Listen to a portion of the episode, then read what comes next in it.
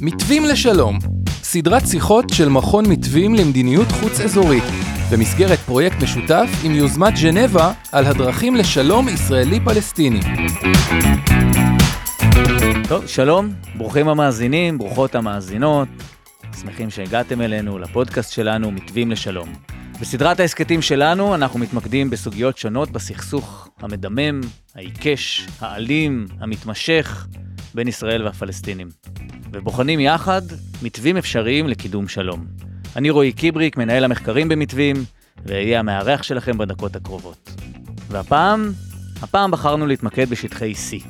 אתם בוודאי מכירים את המונח הזה, שמעתם אותו אולי, מהדהד בחדשות, על המסך או ברדיו. ברור לנו שהוא חלק בלתי נפרד ממערכת היחסים בין ישראל והפלסטינים, אבל על מה בעצם מדובר פה? מה הם אותם שטחי C? מדוע הם קיימים? מה תכליתם? מה הם מאפשרים? מה קורה שם לעזאזל? ומה צריך או יכול לקרות שם? כדי לענות על שאלות אלו, הזמנו לכאן שני חברים יקרים. זיו שטל, מנכ"לית ארגון זכויות האדם יש דין, ותיקה בארגון מעל 12 שנה כבר, ניהלה את המחקרים לאורך שנים רבות. תודה רבה שאת כאן, זיו. תודה שהזמנת, שלום. שלום, שלום. ודוקטור עומר צנני, עמית מחקר ומדיניות במתווים, סגן אלוף במילואים, וזמר מבוזבז. שלום, שלום, עומר. שלום ותודה שהזמנתם אותי. כיף שאתם כאן איתנו, ואני ראשית, דבר ראשון, רוצה לפנות אליכם ולשאול, מה זה לעזאזל שטחי C? מאיפה הם הגיעו? איך הם נולדו? עומר. אז אני אפתח ואנסה לתאר את זה בתיאור מאוד קצר. זה בעצם מרחב גיאוגרפי מגוון, שלא לומר מנוקד, שמהווה את חלק הארי של הגדה המערבית, זה בערך 60 אחוז. הוא מתפרס בעצם מצפון ים המלח ועד טירת צבי, ומדרום הר חברון ועד צפונית לג'נין. עכשיו, לצורך השיחה, אנחנו לא מתייחסים כרגע לאזור של מזרח ירושלים, אבל זה רק לצורך השיחה, כי מבחינת הראייה הפלסטינית והבינלאומית, זה אותו שטח, אבל מבחינת ישראל, זה שטח נפרד. עכשיו, שטח C הוא בעצם תוצר של הסכם הביניים מ-1995, והוא בעצם נועד לייצר הבחנה שהיא מאוד נוחה מבחינת ישראל, ברוח דברי לוי אשכול, ההבחנה בין נדוניה, שזה השטח, לבין הקלה, שזה התושבים הערבים. ובעצם לחלק את השליטה והנטל, מתוקף הסכמי אוסלו, בין ישראל לפלסטינים, כאשר האזורים המיושבים, שכונו אזורי A ו-B, הפכו בעצם למרחבים שהם אוטונומיים למחצה, נאמר, ושטח C נותר כמעט לחלוטין בשליטת ישראל, אבל פה חשוב להדגיש, על פי ההסכם, השליטה הישראלית היא זמנית בלבד, עד להסכם הקבע, שאמור היה להיחתם תוך חמש שנים, מאז uh, הסכם, הסכם uh, הצהרת העקרונות. Uh, בפועל ישראל לא הפסיקה לרגע להתנחל בשטח C, היא גם העבירה חלק זניח בלבד משטח C לרשות, משטחי C נוספים לרשות, על אף שהתחייבה לכך בהסכמי הביניים. זאת בטענה שהרשות לא עמדה בציפיות בתחום הלחימה בטרור וההסתה.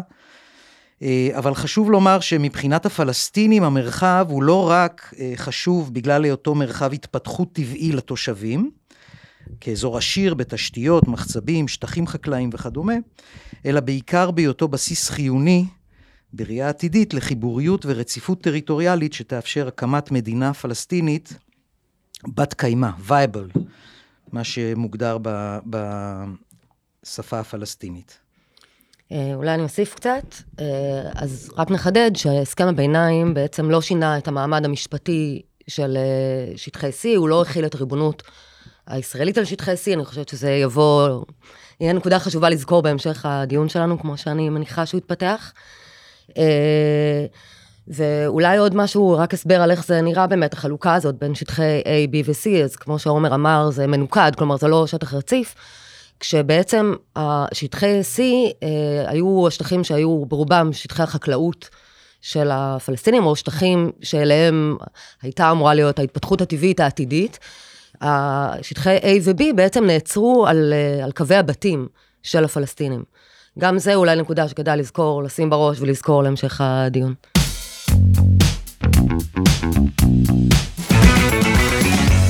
אוקיי, אני מודה שכבר עכשיו על ההתחלה, כבר יש לי בלאגן בראש.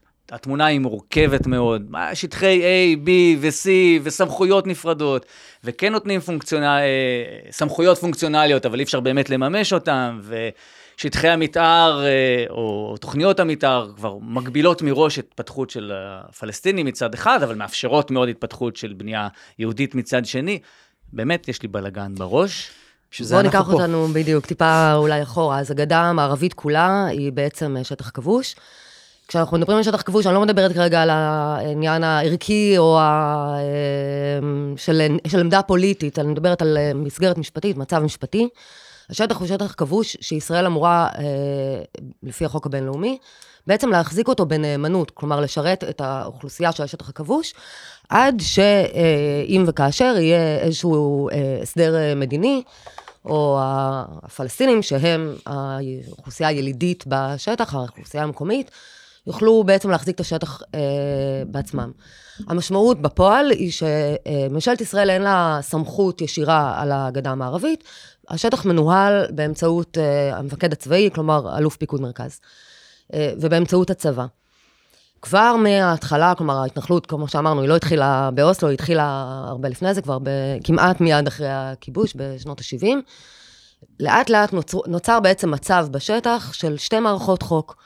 אחת שהיא שייכת, אה, היא, היא השלטון הצבאי והיא מופעלת כלפי הפלסטינים, שבעצם חיים כל השנים האלה, מאז 67' וגם היום, תחת כיבוש צבאי.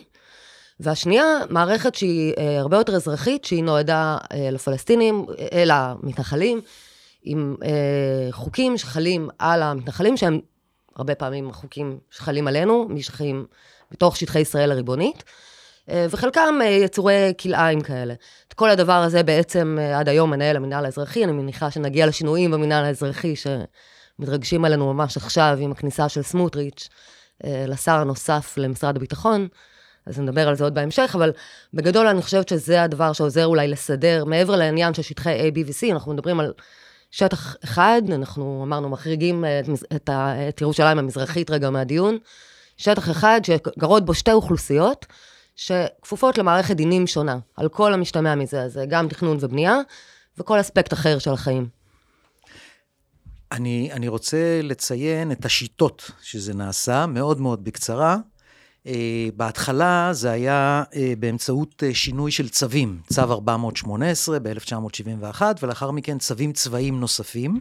כלומר, מה נעשה? שבעצם שם. שינו את החוק הירדני שהיה נהוג, או התאימו את החוק הירדני שהיה נהוג לפני מלחמת ששת הימים, ועד סוף שנות ה-70, החקיקה הנהגת הייתה בהתאם לצווים צבאיים, כפי שתואר פה על ידי זיו, ובעצם פסק דין אלון מורה, חייב מציאת דרך חדשה, כי הפסק דין דיבר על זה שחייבים להמציא סיבה צבאית כדי להתנחל בשטח.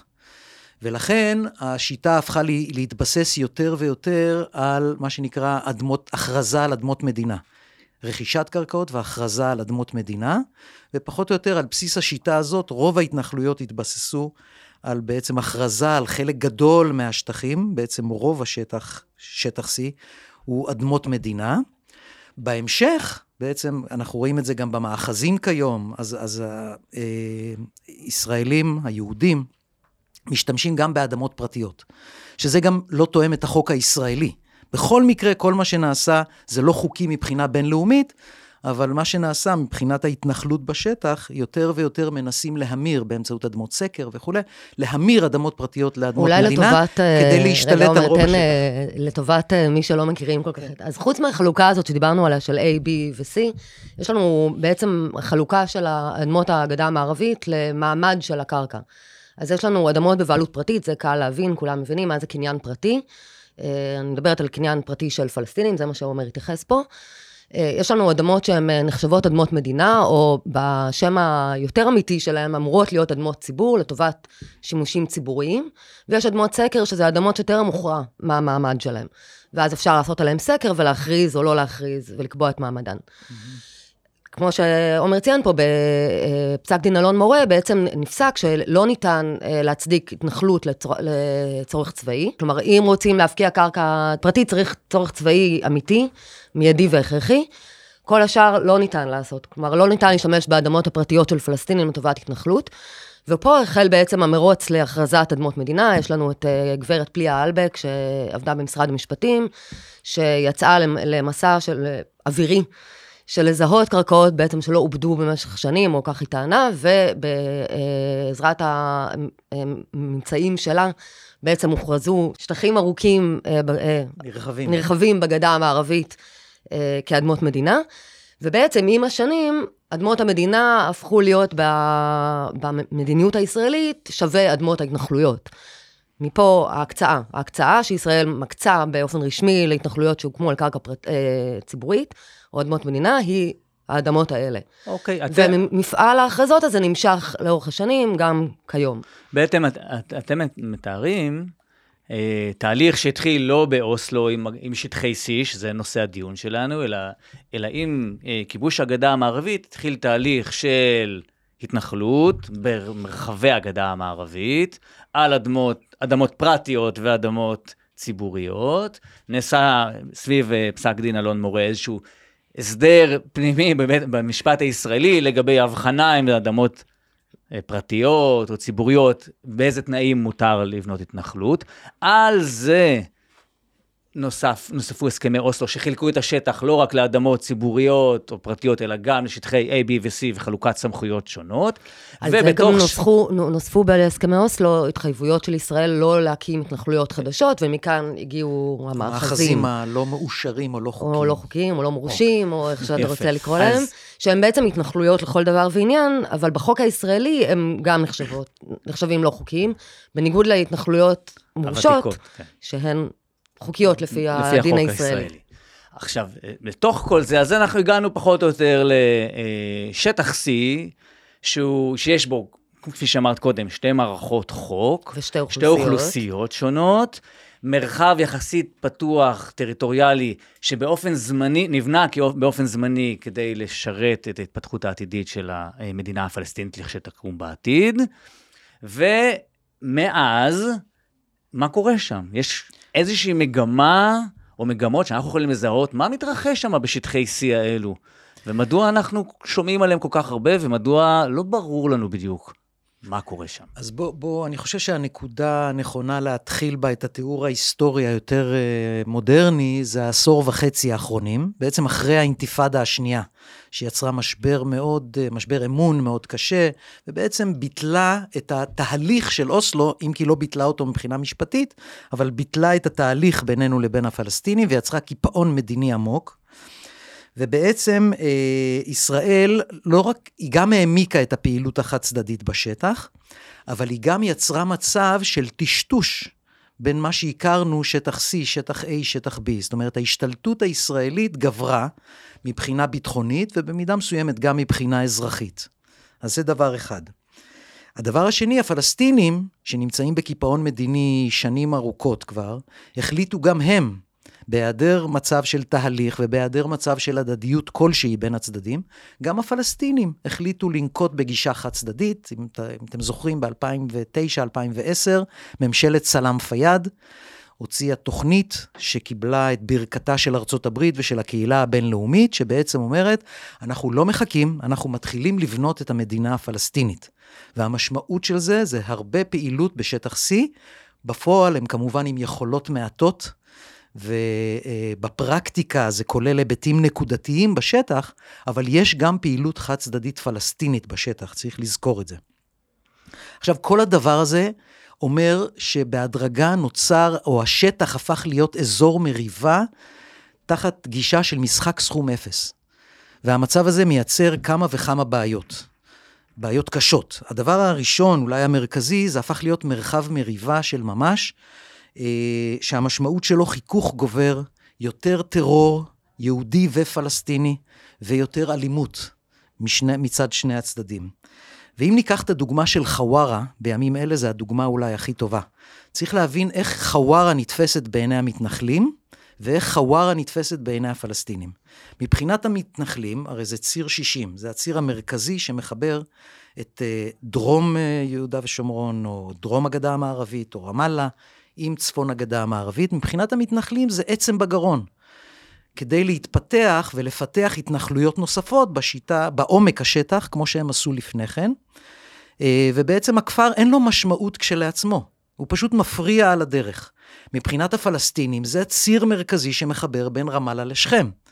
זאת אומרת, אנחנו מדברים על אותו ציר ועל כפר פלסטיני, או עיירה פלסטינית שיושבת בציר, שנתפס אחרת לגמרי על ידי שני הצדדים, וכמובן שעל בסיס זה נוצר פוגרום, ועל בסיס זה נוצרים פיגועי טרור, וזה הופך להיות נקודת חיכוך מרכזית, שלא לומר סמלית.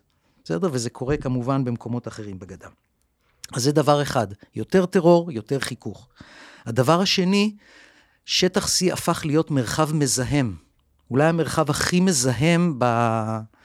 בתוך אה, ארץ ישראל, לצורך העניין, בתפיסה של הימין. אה, פגיעה נוראית בטבע ובסביבה. לפני ארבע שנים כבר המשרד להגנת הסביבה הגדיר את מה שקורה בשטח C כמצב חירום. אה, אנחנו מדברים על מחצבות שמתפתחות באופן מאולתר. אה, ללא שום אכיפה. אנחנו מדברים על פסולת, כולל פסולת אלקטרונית, שמגיעה משטחי הקו הירוק, מתוך ישראל, ונזרקת בשטח. אנחנו מדברים על שריפות מזהמות, שגורמות לזיהום ולפגיעה בבריאות של האנשים, גם בשטחים וגם בתוך ישראל. וזה דבר כשלעצמו, ואנחנו מדברים על תקופה של התמודדות עם משבר האקלים. אה, והדבר השלישי, משבר הומניטרי חריף, שאני מניח שזיו אה, ת, תתייחס לכך ותרחיב עליו. אה, כמובן, ח'אן אל-אחמר הפך להיות סמל בעניין הזה. ומעל הכל, מה שאתה פתחת ואמרת, הסיכוי שהיה להקים ישות פלסטינית רציפה, בת קיימא, הולך ויורד מהפרק, בגלל כל. אין דין ואין דיין בשטח, ובניית מאחזים לא חוקיים, והחוסר יכולת לייצר רציפות uh, טריטוריאלית, בעצם פוגע מאוד בסיכוי להקים uh, מדינה פלסטינית.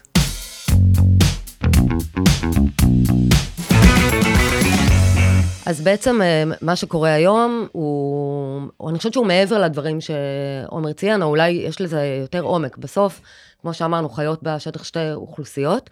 אחת מהן תחת uh, שליטה צבאית, והכוונה היא שבעצם את כל תחומי החיים של הפלסטינים, ישראל מנהלת. בעוד הפלסטינים uh, חיים תחת המגף הזה, המתנחלים לצידם משגשגים, מקבלים, כמו שאמרנו, היתרי בנייה, אה, מקבלים הטבות מהמדינה, מקבלים תמריצים, אנחנו מדברים על גידול עצום במספר המתנחלים. אם אנחנו מדברים על 95, היו בשטח 134 אלף מתנחלים. היום אנחנו מדבר, מדברים על 450 אלף מתנחלים. כלומר, הם לא הגיעו לשם סתם, הם הגיעו לשם בעקבות אה, עידוד של המדינה. אנחנו גם יודעים את זה, שהרבה מהם זה לא התנחלות אה, אידיאולוגית, זה התנחלות של שיפור אה, איכות חיים, חיים יותר בזול, קרקע זולה, בנייה זולה, משכנתאות, ולכן אה, אנחנו רואים בעצם שינוי אמיתי גם בשטח. עכשיו, הקרב הזה, מה שעומר בעצם ניסה לתאר, או הצד הימני של המפה מנסה להגיד כי הקרב על שטחי C, הוא בעצם בדיוק זה, הוא קרב על קרקעות. אנחנו את, ה... את הסיפור של אלימות מתנחלים רואים טיפה אולי אחרת ממך. באמת במובן של אה, אה, אלימות אידיאולוגית, שהמטרה שלה והרצון שלה היא פשוט לגרש את הפלסטינים, להרתיע אותם מלהגיע לקרקעות שלהם. עכשיו, שוב, אמרנו, הקרקע החקלאית היא בשטחי C, כלומר, אנשים הולכים לאבד את האדמות שלהם, נתקלים באלימות. אנשים אה, מגיעים למסוק את העצים שלהם ומגלים שכרתו את העצים, שרפו את העצים, גנבו את הפרי לפני. לתוך זה ישראל גם אה, מסייעת בעצם לאלימות מתנחלים, משום שהרבה מהפלסטינים, מטעמי אה, צידוק ביטחוני לכאורה, אסור להם בכלל להגיע לשטח שלהם בלי היתר של ה... או תיאום עם הצבא. כלומר, רק כדי להבין, אה, פלסטינים שגרים, מתגוררים בשטחי A כן, או B... כן, בוא ניקח אה, למשל את הכפר בורין, השכן לחווארה. אה, לאנשים יש... הוא נמצא בשטח... הוא נמצא בשטח... הכפר עצמו יושב על שטח B. B. השטחים החקלאיים שלהם נמצאים על שטח C, מעליהם יושבים היצהר והמאחזים שלה, כמו גבעת רונן ואחרים. כל שבוע, כמה פעמים בשבוע, יורדים המתנחלים לתוך השטחים של הפלסטינים, ועושים מה שעושים. לפעמים זה אלימות, לפעמים זה אה, נזק לעצי הזית, או דברים אחרים, ובשנים האחרונות אנחנו גם רואים, בגלל היעדר אכיפה של המדינה, בגלל שאין שום דבר בעצם שמרתיע אותם, אז אנחנו רואים עוד ועוד תעוזה. אז השנים האחרונות מתאפיינות באלימות שכבר נכנסת לתוך הכפרים, מה שראינו בחווארה, קורה בזעיר אנפין, או בדגם מוקטן יותר, כמעט כל שבוע בבורין. נכנסים מתנחלים לתוך שטח הכפר, מיידים אבנים אל הבתים, אל אנשים, אה, תוקפים, משחיתים מכוניות, לפעמים מציתים אש. מגיעים החיילים, לא עושים להם כלום. בדיוק כמו שראינו בחווארה. מלווים אותם, הרבה פעמים מגיעים ביחד איתם, שזו תופעה חדשה שאנחנו רואים בשנים האחרונות. זה כבר לא חיילים שעומדים מנגד, זה ממש סיוע אה, אקטיבי במתן הגנה, ולפעמים אפילו יותר מזה. אז הדבר הזה הוא גם חלק מהמאבק על אה, שטחי C. הדבר הנוסף שאנחנו רואים, זה לא רק טשטוש בין אזורי A, B ו-C, אלא טשטוש בין אזור C לבין מדינת ישראל. כלומר, אנחנו רואים הרבה יותר טשטוש של הקו הירוק, איזשהו משהו שאנחנו קוראים לו ישראליזציה של השטחים, רואים את זה כמובן במדיניות הרשמית, אבל רואים את זה גם בדברים אפילו קטנים יותר, כמו אה, מרתון אה, שמתרחש בגדה, בהופעות אה, תרבות, אה, הצגות והופעות אה, של מיטב אה, אומני ישראל בהתנחלויות. ראיתי השבוע פרסומת בטלוויזיה של אה, רשות הטבע והגנים, מזמינה לביקור בהרודיון, אתרי ארכיאולוגיה, כשבכלל לא מספרים לישראלים שאם הם יבואו לביקור בהרודיון, הם בעצם מבטר... עוברים את הקו הירוק, מבקרים בשטחים, ובאיזשהו מקום גם תורמים אה, למאבק הזה של, אה, של מי השטחים האלה, שטחי C. כשכמובן שמבחינת הפלסטינים, וגם מבחינת הדין הבינלאומי, ולמען האמת, בעיני כל מדינות העולם, לא מדובר בשטח ישראלי, ישראל, ישראל מעולם לא הכילה באופן רשמי את הריבונות שלה בשטחים, ואף אחד לא מכיר בריבונות של ישראל בשטחי C. מה שכן, ישראל במשך שנים מבצעת תהליך של סיפוח זוחל של השטחים האלה. גם דה פקטו, כמו שקוראים לזה, כלומר ברמת השטח, מה שדיברנו, הקמת אה, התנחלויות, וצריך גם לציין אולי שעם הקמת המתנחלויות, ההתנחלויות, אנחנו מדברים על הקמה של רשת של כבישים, ופארקים, ואתרי ארכיאולוגיה, וכל, ואזורי תעשייה, כלומר, זה לא רק יישובים. אה, אז מתבצע לנו הסיפוח הזוחל הזה דה פקטו בשטח. לצד זה, בעשור הזה שעומר דיבר עליו, גם אנחנו מתחילים לראות כבר צעדים של אה, סיפוח דה יורה, מה שמביא אותנו אה, לימינו אנו, שאנחנו כבר מדברים על אה, הצהרה ברורה של הממשלה בקווי היסוד שלה, בהסכמים הקואליציוניים, שאנחנו הולכים בעצם להחלת ריבונות, החלת ריבונות זה שם יפה יותר לסיפוח שטחי C. אה, אני, אני קודם כל רוצה להוסיף על עוד משהו שקרה מהאינתיפאדה השנייה, וזה בניית אה, גדר החומה, או גדר ההפרדה, מה שנקרא, גדר הביטחון בשפה המשפטית הנקייה, שזה גם יצר מצב מאוד בעייתי של בעצם לקיחה של שטחים, בעיקר שטחים חקלאיים, מחקלאים בשטח C, וגם הוא יצר אה, דינמיקה מאוד מאוד בעייתית בהשתלטות אה, על השטח, כולל ממש בתים שהופרדו, ואנחנו מכירים פסקי דין בנושא הזה. בעצם של, יצירה של מה שמכונה מרחב התפר. כן, מרחב התפר. אגב, ואני רוצה להדגיש בעניין הקו הירוק, מה שדיברת, זה לא דבר חדש. טשטוש הקו הירוק והחלטת ממשלה על טשטוש הקו הירוק הייתה בתקופת לוי אשכול. אה, ומי שהוביל את זה זה יגאל אלון, מייצר התוכנית ההסדרית לכאורה ב... לגבי הגדה המערבית. זאת אומרת, אנחנו בעצם נמצאים באמת בהחמרה אמנם, אבל של תהליך שהחל כאמור מאז כיבוש השטח. אה, וזה נכון אה, שיש היום הרבה יותר דברים שקורים בשטח, ואנשים מתייחסים לשטח יותר ויותר כחלק מארץ ישראל, ואני אגיע לזה, ואני רוצה פה לדבר על ארבעה מיתוסים. שקיימים בציבור לגבי שטח C, והם בעצם המשך לדברים שזיו אמרה. האחד באמת זה ההתייחסות, כולל של שרים בממשלת ישראל, לגבי השטח שהוא שלנו. לא סתם שלנו, או איך אומרת אורית סטרוק, סמוטריץ', זה שטח בריבונות ישראלית, שזה לא פחות משקר גס.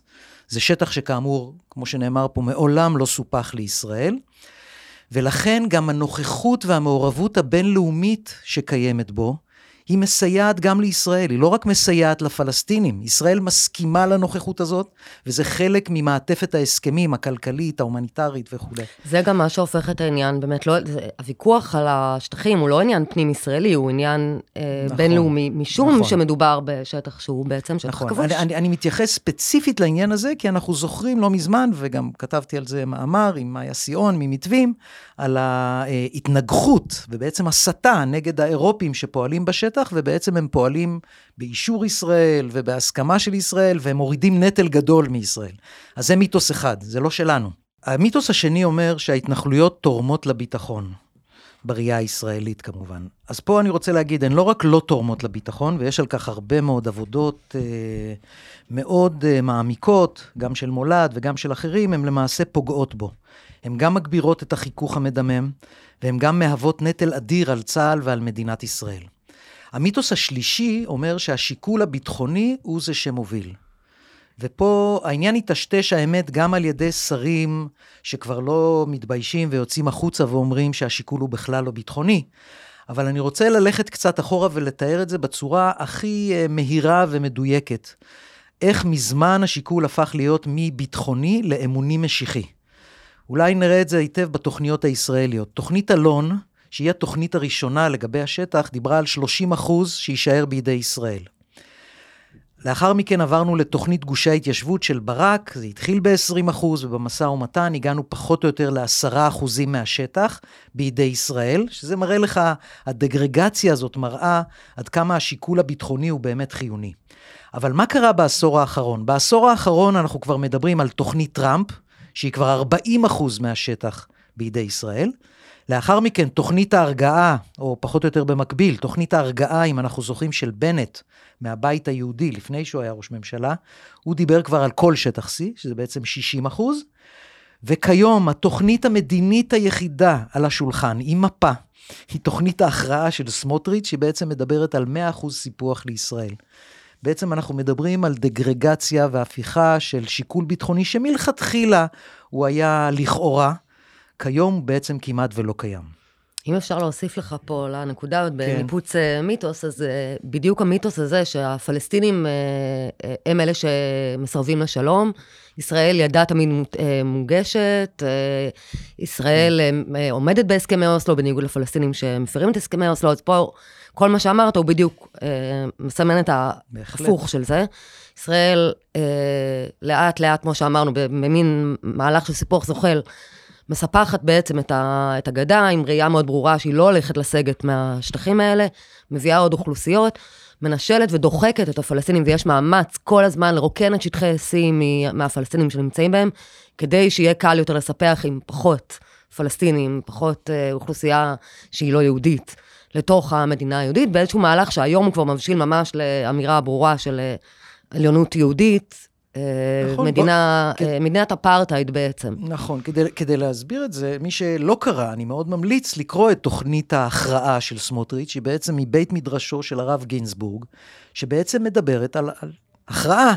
אם דיברנו בעבר על זה שישראל לא הכריעה על, על החלוקה, על חלוקת השטח למדינה פלסטינית, והיא מעולם לא הכריעה באמת. אולי אולמרט היה היחיד באיזשהו שלב בתהליך אנפוליס, אני כתבתי על כך בספר שלי. אבל היום, וזו הממשלה השולטת בישראל, יש הכרעה מבחינתה, 100% של השטח. זאת אומרת, מה עושים? זה כבר לא מדובר על חלוקה, שבנט אפילו דיבר עליה, בין אוטונומיה מאוד מאוד מתוחמת ומצומצמת לפלסטינים, שלא תגדל לעולם, כי 60% מהשטח הולך לישראל, אלא מדובר, כמו שאמרה זיו קודם, על גירוש של הפלסטינים. בדרך זו או בדרך אחרת, הם צריכים לעוף מפה. ואנחנו רואים את זה בשטח, אנחנו רואים את חוות הרועים, מה שנקרא, המאחזים החדשים, מאחזי הצאן. שישראל אה, בחמש, שש שנים האחרונות, פתאום אנחנו רואים עלייה מטורפת של היצור הזה, שהוא יצור, יצור טיפה שונה מהמאחזים של שנות ה-90 וה-2000. אה, שכל מטרתם היא בעצם לדחוק פלסטינים, אה, מקבלים הקצאה לאיזשהו אה, מבנים, איזשהם מבנים חקלאיים, מגיעה משפחה, אולי עוד כמה מתנדבים, ובעצם מעט מאוד אנשים חולשים על המון המון שטח, כשהמטרה היא לדחוק את הפלסטינים משטחי ראיית הצאן, משטחי המחיה שלהם. הרבה פעמים זה נעשה באלימות, ואנחנו רואים אלימות קשה שמגיעה מהמקומות האלה. וזה הדבר החדש, מה שנקרא, שקורה בשטחים. אה, אלימות מסוג שהכרנו מלפני כן, רק פשוט הרבה פחות אנשים, לא צריך כבר להשקיע בהתנחלות או מאחז עם אה, עשרות ומאות אנשים. משפחה אחת חולשת על המון המון קרקע, אנחנו מדברים על אה, לפחות 100 אלף דונם של אדמות שבעצם הושגה בהן שליטה ישראלית יהודית באמצעות הדבר הזה. וכמובן, המשמעות היא גם שקהילות שלמות של אה, פלסטינים נדחקות. אנחנו רואים את זה בעוד אמצעים, אנחנו רואים את זה במסף ריאטה, עם אמצעים של המדינה בעצם, הכרזה על שטחי אש וניסיון לפנות בעצם אוכלוסייה שחיה שם מדורות ודורות אחורה, ב, לכאורה באמצעות כלים משפטיים. ואנחנו, באמת, יש המון המון, אפשר לדבר על עוד מודלים שקורים בגדה. כל זה בבת אחת, כלומר, הניסיון לדחוק פלסטינים ולגרש אותם הוא כל העת.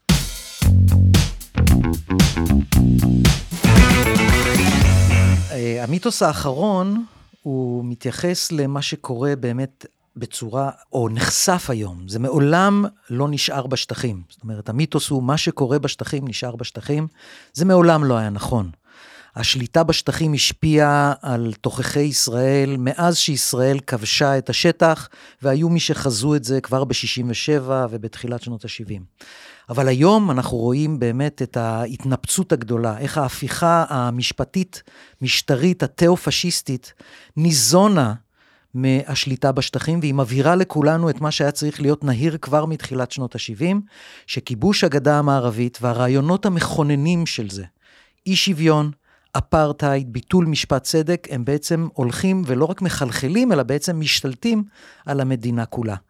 ולכן, אני, אין דמוקרטיה בלי כיבוש וכולי וכולי. אני מאוד מאמין ובטוח בזה שהסיפור של דמוקרטיה ישראלית, בלי לטפל בסיפור של לא רק שטח C, אלא בכלל הכיבוש הישראלי בגדה המערבית וברצועת עזה, בצורה כזו או אחרת, אה, הוא, הוא לא ייתכן לאורך זמן. את, אתם מתארים... אה, אפשר רק... כן.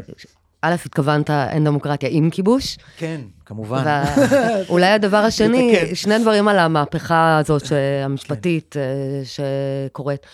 אז הדבר הראשון, היא לא מנותקת מה, מהמהפכה הסיפוחית. כלומר, אני מסתכלת על הדברים ואני רואה נכון. את המהפכה המשפטית משרתת את המטרה הזאת של סיפוח רשמי של הגדה המערבית.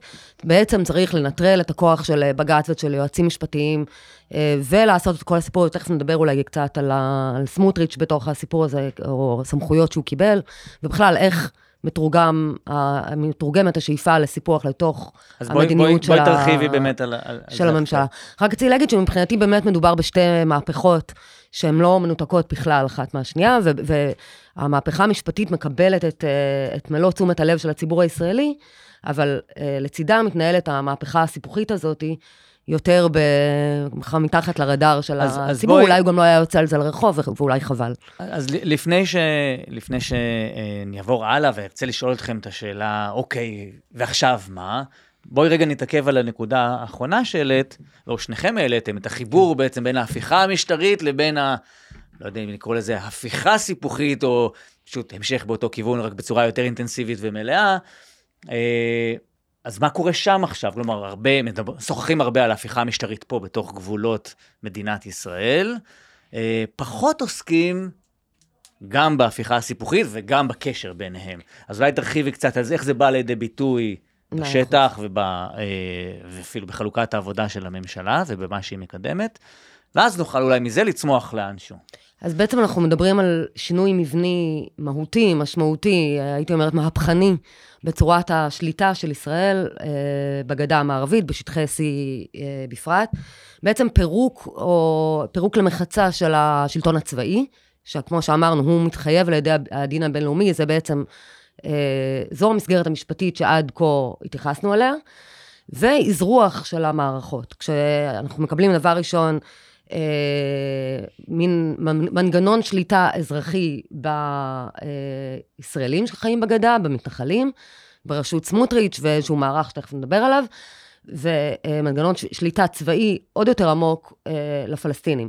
בעצם הדבר הראשון שקיבלנו זה אה, את סמוטריץ' כשר נוסף במשרד הביטחון, בעצם מעין מושל הגדה המערבית, בעיקר בכל מה שקשור למתנחלים ולהתנחלויות, אה, והדברים שנוגעים לזה, כלומר, גם תכנון ובנייה והקצאת קרקעות, דברים שיש להם גם נגיעה אה, לפלסטינים, ארכיאולוגיה, אבל אה, בעיניים הישראליות זה מוכפף לגמרי לצרכים ולאינטרסים הישראלים.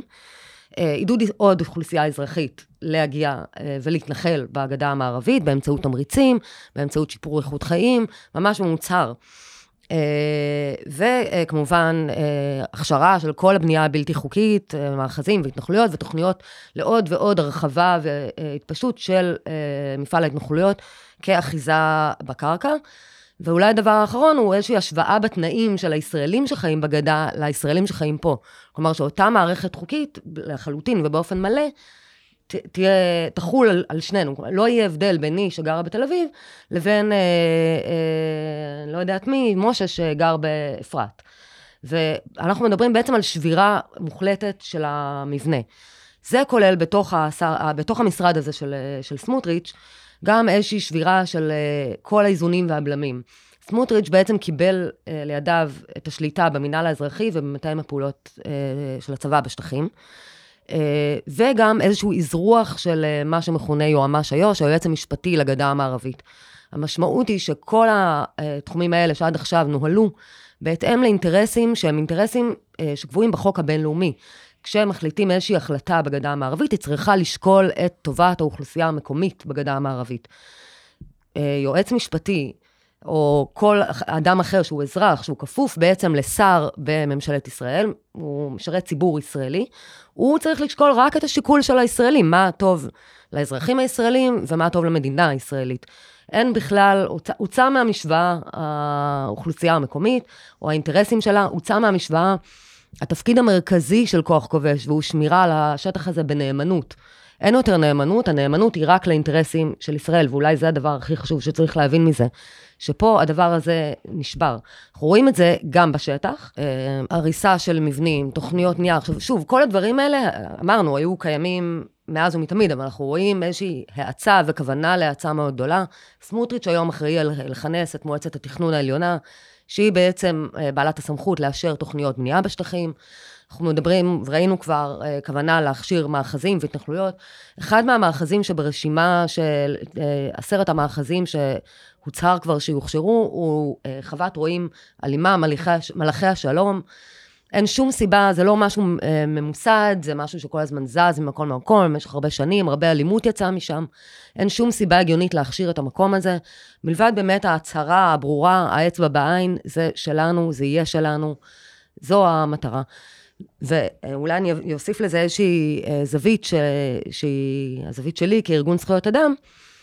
כדי להשלים את המהלך הזה, כמובן שצריך, כמו שאמרנו, לגרש ולדחוק עוד ועוד את הפלסטינים, ואנחנו רואים איזשהו מהלך שהחל, אבל uh, צפוי להאיץ, של uh, נישול מקרקעות, של... Uh, ופה זה מתחבר למהפכה המשפטית, כי בעצם ביטול של בג"ץ כאינסטנציה אחרונה, שאליה הפלסטינים בעצם יכולים להגיע כדי להגיד, זה האדמה שלי, ומישהו uh, גזל לי אותה.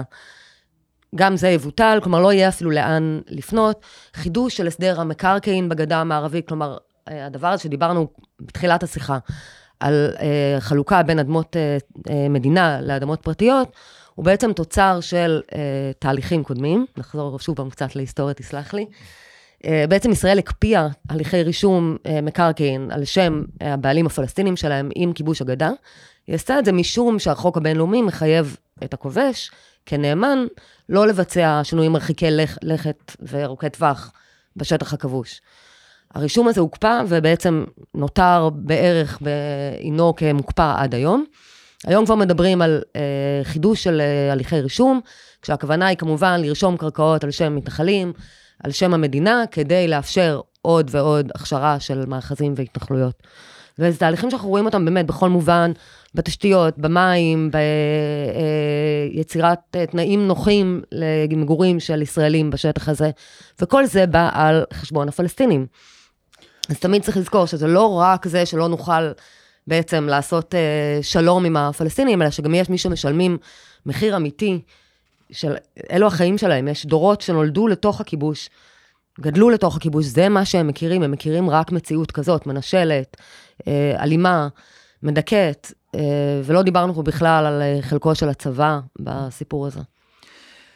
אני רוצה להדגיש שתי נקודות בהמשך למה שזיו אמרה. זאת אומרת, קודם כל, איך זה נעשה מהרמה האסטרטגית. אחד, צריך לזכור שהיה כבר ניסיון סיפוח בתקופת נתניהו בעידן טראמפ. הזכרתי את תוכנית טראמפ שמדברת על 40% מהשטח, ובעצם הימין כשל. ובעצם הלקח המרכזי של, לדעתי, הבינו שליטי הימין הרדיקלי, שצריך לעשות את זה בצורה אחרת. ולכן הם פועלים בצורה מחתרתית, בצורה שלא מדברת אל הציבור ולא מביעה כוונות, אנחנו הולכים לספח. זה שום דבר לא נעשה בצורה מוחצנת, אבל הכוונות ברורות למי, ש... למי שעיניים לו והוא רואה את מה שקורה. ואני רוצה להסביר את גודל האסון, כי זה נעשה בלי שום דיון ציבורי. והמשמעות לגבי ישראל, לזהות של ישראל, למעמד של ישראל, לביטחון של ישראל, היא באמת אה, קשה לתאר במילים כמה היא גדולה. ואת זה דבר שאנחנו צריכים לשים אותו על השולחן, אולי הדבר החשוב ביותר. זה לא רק את הקשר בין המהפכה, ההפיכה, סליחה, המשפטית-משטרית שקורית בתוך אה, תחומי ישראל למה שקורה בשטחים, אלא בעצם את הרעיון של לספח דה פקטו ואחר כך גם דה יורה, וההשלכות הבאמת אדירות לשלילה שיש לזה.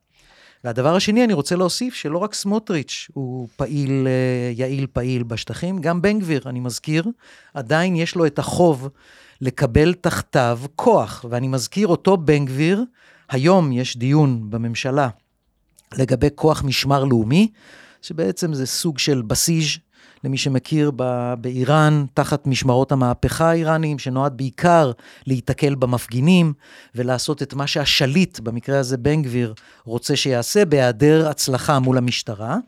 ואני מזכיר שבן גביר רצה את אותו הדבר לעשות בשטחים.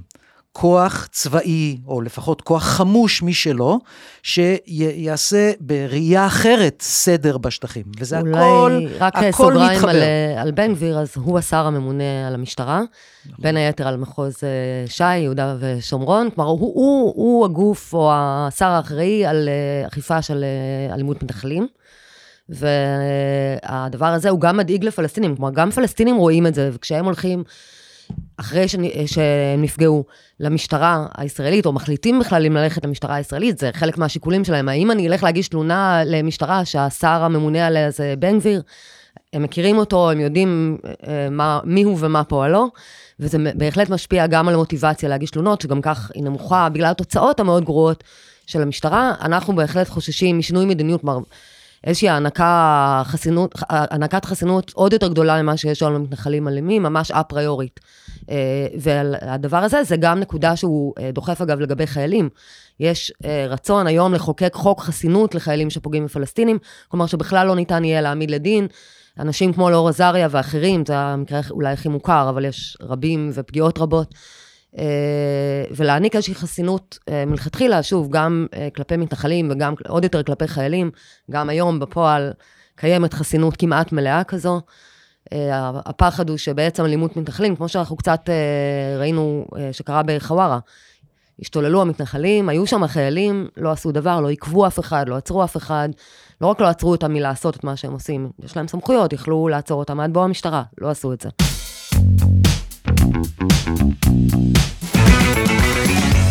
התחלנו עם שטחי C, ואולי באופן שהולם את מה שמתרחש בשטח, לא הצלחנו להישאר בשטחי C. כלומר, התחלנו משטחי C לנסות ולהבין מה זה המוצר הזה, איך הוא נוצר ומה הייתה התכלית שלו, והיינו בתוך, מתחילתו של הכיבוש, אבל בשטחי C שנוצרו תחת הסכמי אוסלו כדי לקדם, להיות איזשהו כלי בתוך תהליך מדיני לכיוון של שלום.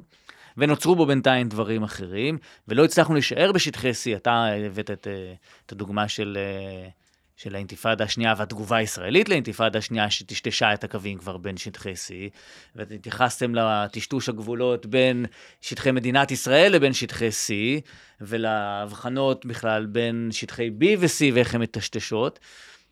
אולי אז... צריך רק להגיד, זה באמת, כמו שעומר פתח ואמר, אני חושבת המשפט הראשון, זו הבחנה מלאכותית בין שטחי A, B ו-C. מבחינת הפלסטינים, אם יש לך בית בשטח B ואדמה בשטח C, אנשים שחיים בשטח, אה, קרובי משפחה שחיים בשטח A ואתה חי בשטח C, אין הבחנה באמת כזו. אתה הולך בשטח, אתה לא יודע מתי עברת בין שטח B ל-C. אנחנו מתארים, אתם מתארים, שטח שהוא שטח של מאבק, או שטח שהיה אמור, אמור להיות איזשהו פוטנציאל חיובי לבנייתה של מדינה, הופך להיות שטח של מאבק על הגשמת מאוויים ריבוניים או משיחיים, אה, שבינתיים מדינת ישראל, או המתנחלים בגיבוי של אה, מדיניות אה, ישראל בשטחים,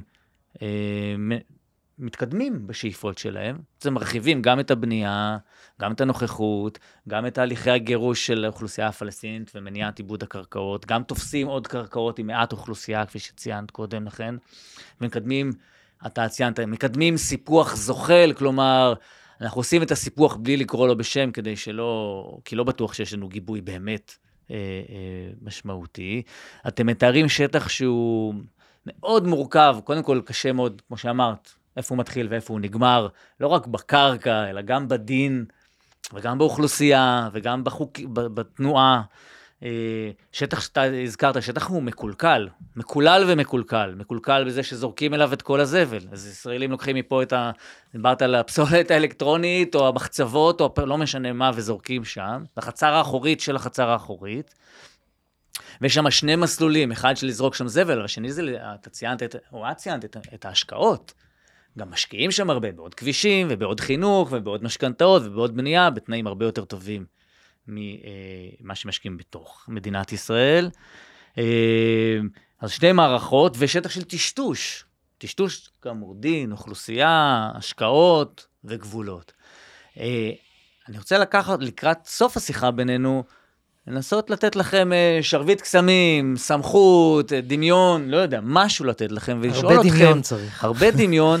אבל לשאול אתכם, אוקיי, אנחנו, זאת המציאות, כפי שהיא עכשיו, וזאת המדיניות הקיימת, וזה מה שקורה עכשיו.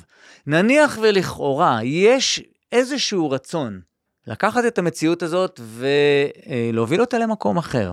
איזה צעדים פרקטיים בשטח, היום, בשטחי C, כשנסתכל רגע על המרחב הזה, עם כל המורכבות שלו, מה ניתן לעשות היום כדי להתקדם, ולו קצת, אל עבר יחסים של שלום, אל עבר אה, תהליך מדיני, להניח איזושהי תשתית יותר מבוססת, שעליה ניתן לבנות יחסים של שלום, או תהליך מדיני שיוביל גם ויתמוך גם בעצמו. אוקיי, okay, אז, אז אני אנסה לענות, ופה צריך להבחין, בגלל הקונטקסט, בגלל המצב המאוד uh, שונה שנוצר uh, עקב הממשלה הימנית רדיקלית היום, אז אנחנו צריכים להבחין בין שתי רמות ושני לוחות זמנים, הייתי קורא לזה. טווח המיידי, צריך לעשות הכל כדי למנוע סיפוח בעזרת הקהילה הבינלאומית ולטרפד את מהלכי הממשלה ש- שתיארנו פה בעצם. ובטווח הארוך יותר, כבר להתייחס אחרת ולקדם מה שכבר אה, היו רעיונות ותוכניות ומחשבות במערכת הביטחון הישראלית כבר, ולנסות לקדם דברים אחרים בשטח C, ואני אתייחס לזה. אז קודם כל לגבי הטווח המיידי. אם אני אגיד שלושה דברים, לחשוף את המסכה, מעל מהלכי הממשלה, וכן להדגיש, חזור והדגש, שהממשלה הזאת מקדמת סיפוח במחתרת, מלא, ללא דיון ציבורי, למרות ההשלכות הבלתי נסבלות על ישראל בתחום המדיני, הצבאי, הכלכלי, ומעל הכל במישור הזהותי. בעצם היא הורסת במו ידיה את החזון הציוני של מדינה יהודית ודמוקרטית. הדבר השני, לייצר כמה שיותר לינקג', חיבור, בין המחאה הציבורית שמתמקדת אפשר להבין את זה בעיבוד הדמוקרטיה מתחת לידינו, אבל להמחיש את הזיקה המובהקת בין זה לבין הכיבוש, כמו שתיארנו קודם. והדבר השלישי, להסתייע בקהילה הבינלאומית, יש לנו גם את האמריקאים, בין אם בשיח ובין אם בפעולות, שאני תכף אדבר על פעולות לדוגמה, ובעיקר להציב לממשלה קווים אדומים ותגי מחיר, נוכח מהלכי סיפוח והמשך אה, ההתנחלות. אז זה בטווח המיידי. בראייה להמשך, גם ישראל וגם הפלסטינים חייבים לנטוש את המדיניות של משחק סכום אפס, זה לא רק לגבי שטח C. אנחנו במערכה חד צדדית ששני הצדדים מנהלים כבר מעל לעשור כאמור, ואנחנו חייבים לשנות את הגישה, לחזור לדבר אחד עם השני, לשתף פעולה אחד עם השני, ולקדם מדיניות של פיתוח ושל ביטחון מבוסס שת"פ. במסגרת זאת, לי יש שלושה רעיונות uh, שהם, אף אחד מהם הוא לא מחדש. האחד זה לאשר תוכניות מתאר מקומיות, שהפלסטינים העבירו כבר משנת 2017, והם מחדשים את ההעברה כל שנה, לפלסטינים בשטח C, על בסיס הצעות שהוגשו, כשרק חלק זניח מהם, ממש תוכניות בודדות, אושרו על ידי המינהל האזרחי, ואני לא יודע אם הם יושמו. אבל מדובר על uh, מעל 100 כפרים שיש להם תוכניות מתאר. כי אחת הטענות הישראליות היו שבעצם אנחנו מתכננים בשביל הפלסטינים, כי הפלסטינים לא יודעים לתכנן, וזה פשוט לא נכון, זה אחד. הדבר השני, לפעול יחד נגד הפשע והפגיעה בסביבה ובטבע.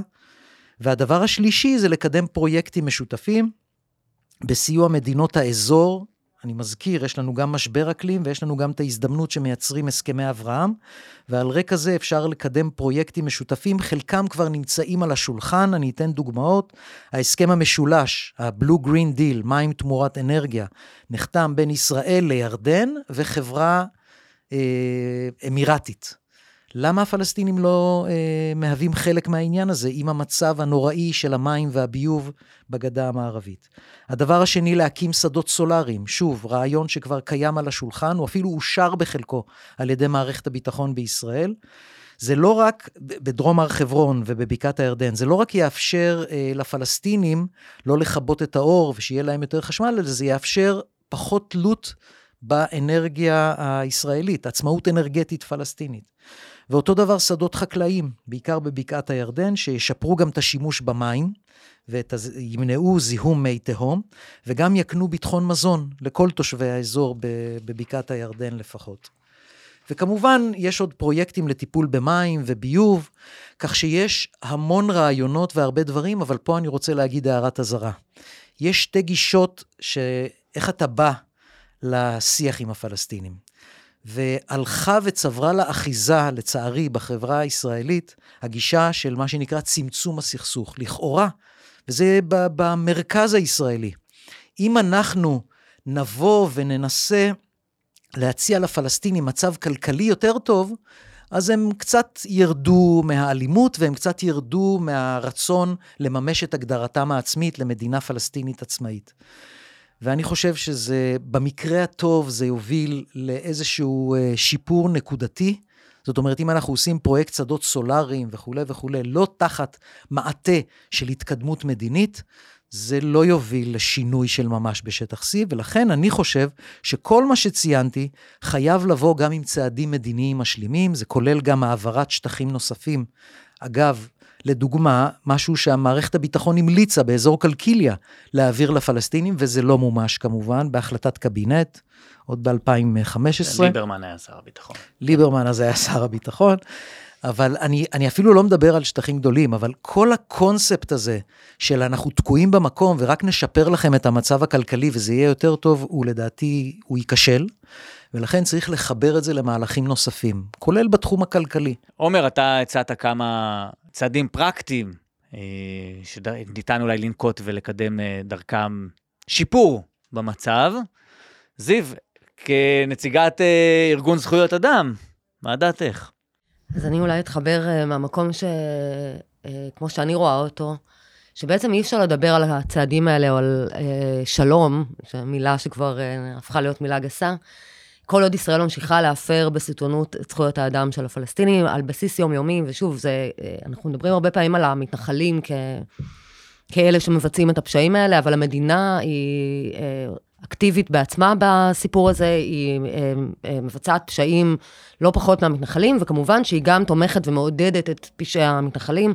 אז כל עוד נמשכות הפרות זכויות האדם, אי אפשר בעצם לדבר על שלום, או לצפות מהפלסטינים. אה, שיגשו לדבר הזה כשווים.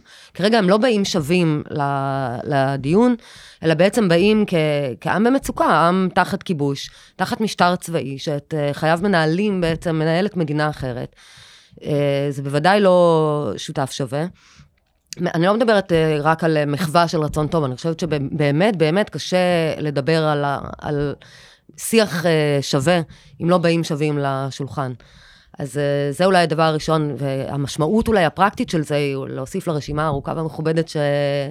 שאמרת, היא, היא לעצור את, uh, בעצם את התהליכים האלה שהקדשנו להם עכשיו שעה של שיח. לעצור את הסיפוח, בין אם זה דה ובין אם זה דה פקטו. לעצור את ההתנחלות, לעצור את האלימות, להפסיק לעשות את הצעדים, להקל או, או לשנות את התפיסה של משטרי ההיתרים, של הגבלה, ב... לא, לא הגענו למספרים וזה, אבל בהגבלה בהיתרי בנייה לפלסטינים, ואי אישור תוכניות, כמו שאמרנו, אה, צווי הריסה באלפים.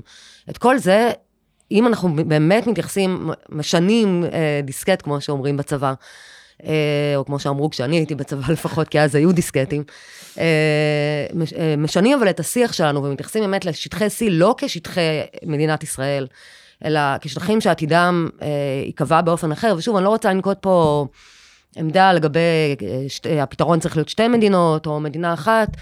אה, ליש דין אין בעצם, כארגון זכויות אדם, אין איזשהו פתרון שאליו הוא אה, מכוון או שואף. הפתרון צריך להיות צודק ושוויוני, ולהבטיח זכויות אדם וביטחון לכולם, מהירדן לים. וכך גם צריך להתייחס לזה, כלומר, אני חושבת שאולי אני באה לזה בגישה טיפה יותר פסימית ממך, כי אני חושבת שהצעדים הפרגמטיים, כל עוד עושים אותם בלי השינוי הזה של התפיסה האמיתי, העמוק, שלכולם מגיע, ולכולם מגיעות זכויות, וכולנו שווים, הוא פשוט לא, לא ייתכן, וזה אני חושבת שישראל והישראלים אה, רחוקים אולי מתמיד מלראות את הדברים ככה. אני חושבת שישראלים... כמעט לא מרגישים את הכיבוש, הם לא יודעים לקשור גם בין, אה, נגיד, אירועי טרור, פיגועי טרור, לבין אה, הכיבוש. רוב הישראלים ביום-יום שלהם לא מבקרים בגדה המערבית, לא יודעים מה קורה שם, לא מתעניינים בזה. אני יכולה להגיד מהזווית שלי, כארגון שמנסה לדחוף את המסרים האלה או את הדברים האלה בתקשורת הישראלית, זה לא מעניין, לא את התקשורת ולא את הציבור. אה, וגם להתחיל דיון היום הרבה יותר קשה מפעם, רוב הישראלים אפילו לא יודעים שהחוק הישראלי לא חל בגדה המערבית, ולכן כשאתה בא, ראינו את זה גם היום, אתה מנסה להסביר משהו, אה, קשה מאוד למצוא את נקודת ההתחלה בלי ללכת ולהתחיל להגיד, בראשית היה כיבוש, והוא משמעותו כך וכך. כלומר, זה נהיה נושא בירוקרטי, סבוך, ולא סתם, בכוונת מכוון.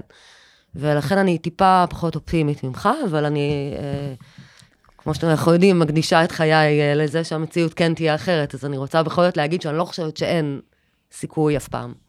אנחנו תמיד מחבקים את האופטימיות.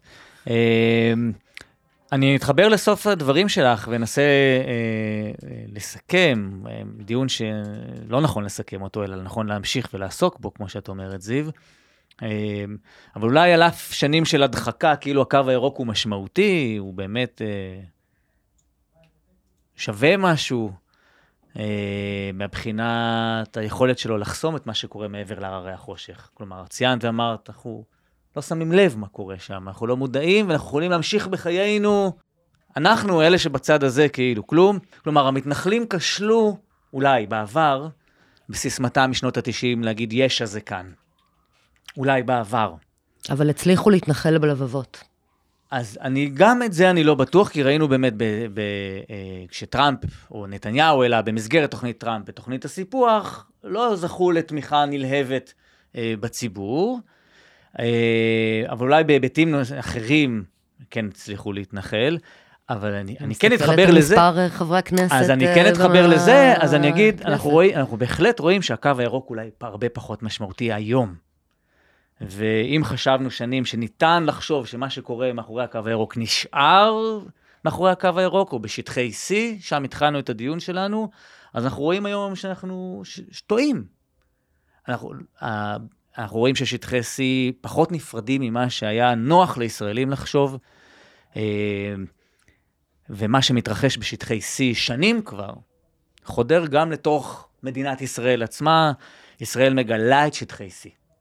ישראל מגלה עכשיו את שטחי C, היא מגלה אה, את התביעה לעליונות היהודית הדתית, המשיחית, היא מגלה. היא מגלה את היעדר החוק והמשילות שכל אחד, כל דאלים גבר. היא מגלה את האלימות, היא מגלה את מרמה זכויות האדם הבסיסיות. שוואלה, לא כולם שווים. היא מגלה את שרירות הכוח, שגם כוחות הביטחון נשלחים אולי למשימות שלא עבורם הן הוקמו. אז יש משהו מאוד מפחיד אולי בגילוי הזה, אבל גם משהו אה, משח... משחרר, מסך הערפל אה, מורם לצורך העניין, ואנחנו נדרשים להכריע, עומר, אמרת, הנה, בוא, בוא נדבר על הדברים לפחות, זה מה שאנחנו עושים כאן, ובוא נכריע, מה אנחנו רוצים להיות. כן סיפוח זוחל, מבלי שנשים לב, ונמצא את עצמנו שם, אתה הזהרת ואמרת, המחירים יהיו אדירים, ובוא נדבר, אולי רוצים להגיע לשם, אבל בוא לפחות נציב את השאלה על השולחן, עלינו לשים לב, להכריע, לאן אנחנו רוצים ללכת, אולי רק אתם- לא ציינו שהעניין הזה של הסיפוח אה, יביא את ישראל להיות אה, מדינת אפרטהייד אה, פר אקסלנס, זה כבר לא אפרטהייד בגדה המערבית, כמו שהיום מסתכלים על זה, אלא ממש מדינת אפרטהייד על מלא, כמו שאומרים היום. מכיוון שאם אנחנו מספחים שטח ולא מעניקים זכויות מלאות לתושבים שלו, אבל הם נתינים שלנו, בתוך המדינה שלנו, בתוך השטח הריבוני, זה כבר אה, סיפוח, אמ- אה, אפרטהייד, אמיתי. אגב, זה יכול היה להיות שונה אם היינו מחליטים מה שדובר עליו עוד בס... בימים הראשונים של הכיבוש, של לספח גם את האוכלוסייה, להפוך אותם לאזרחים ישראלים, שכמובן המשמעות היא מדינה אחת, המשמעות היא מדינה לא רק פחות יהודית, אולי מדינה ערבית בעצם, וזה בכלל לא מגיע לוויכוח הזה. לא מגיע לדיון כאילו אפילו. התרחיש של מדינת אפרטהייד הוא תרחיש בר קיימא. הוא לא תרחיש בר קיימא. זה הרי בסוף יוביל או לחזרה לאחור, לחלוקה, או שזה יוביל למדינה אחת שהיא מדינה ערבית, ואת זה צריך להבין. אני רוצה עוד נקודה אחת לגבי הפן הביטחוני. או הזווית- למדינה אה, מוקצת על ידי כל אה, אומות העולם. לא, אני אומר ו- שזה זה יוביל לשם, אני אומר שזה לא בר קיימא. את צודקת, וזה, זה, ומהבחינה הזאת, דווקא חשיפת המסכה, יש בה, יש בה יתרון. את אומרת שאני אופטימי, אז אולי מהבחינה אני הזאת. אני קצת מרקסיסט, אבל אני רוצה להגיד, אה, מהזווית הביטחונית, את השורה האופטימית, שזה גם, הדוקטורט שאני עשיתי בעצם מתייחס לשיקול הביטחוני בהסדרים מדיניים. איך אתה מתייחס ליריב? עכשיו, התפיסה הישראלית לגבי הפלסטינים היא רק מאזן כוחות. אין דבר כזה מאזן אינטרסים. בשונה למשל מאיך שהתייחסנו למצרים בתקופת סאדאת ולירדן. זאת אומרת, הגישה אמרה שלא רק יכולות קובעות את המצב הביטחוני הבסיסי, אלא גם מוטיבציות. ואולי אני מתחבר פה למה שזיו אמרה, אם מדינת ישראל תשכיל לשנות גם את התפיסה הביטחונית בהסדר המדיני. כלומר, להבין שיש בצד השני יריב שצריך להתייחס אליו בצורה כזו באופן שווה, ואנחנו צריכים לענות גם לאינטרסים שלו, ואז אנחנו נקבל ביטחון. אולי זה צריך שאנחנו להבין נקבע שבצד כמה השני אקדחים... יש בני אדם, קודם כל. קודם כל בני אדם. בצד השני יש שלושה אקדחים ב-H2 או או חמישה אקדחים, שזה פחות או יותר סעיפים בהסכם חברון, רק שנבין את, את גודל הבדיחה.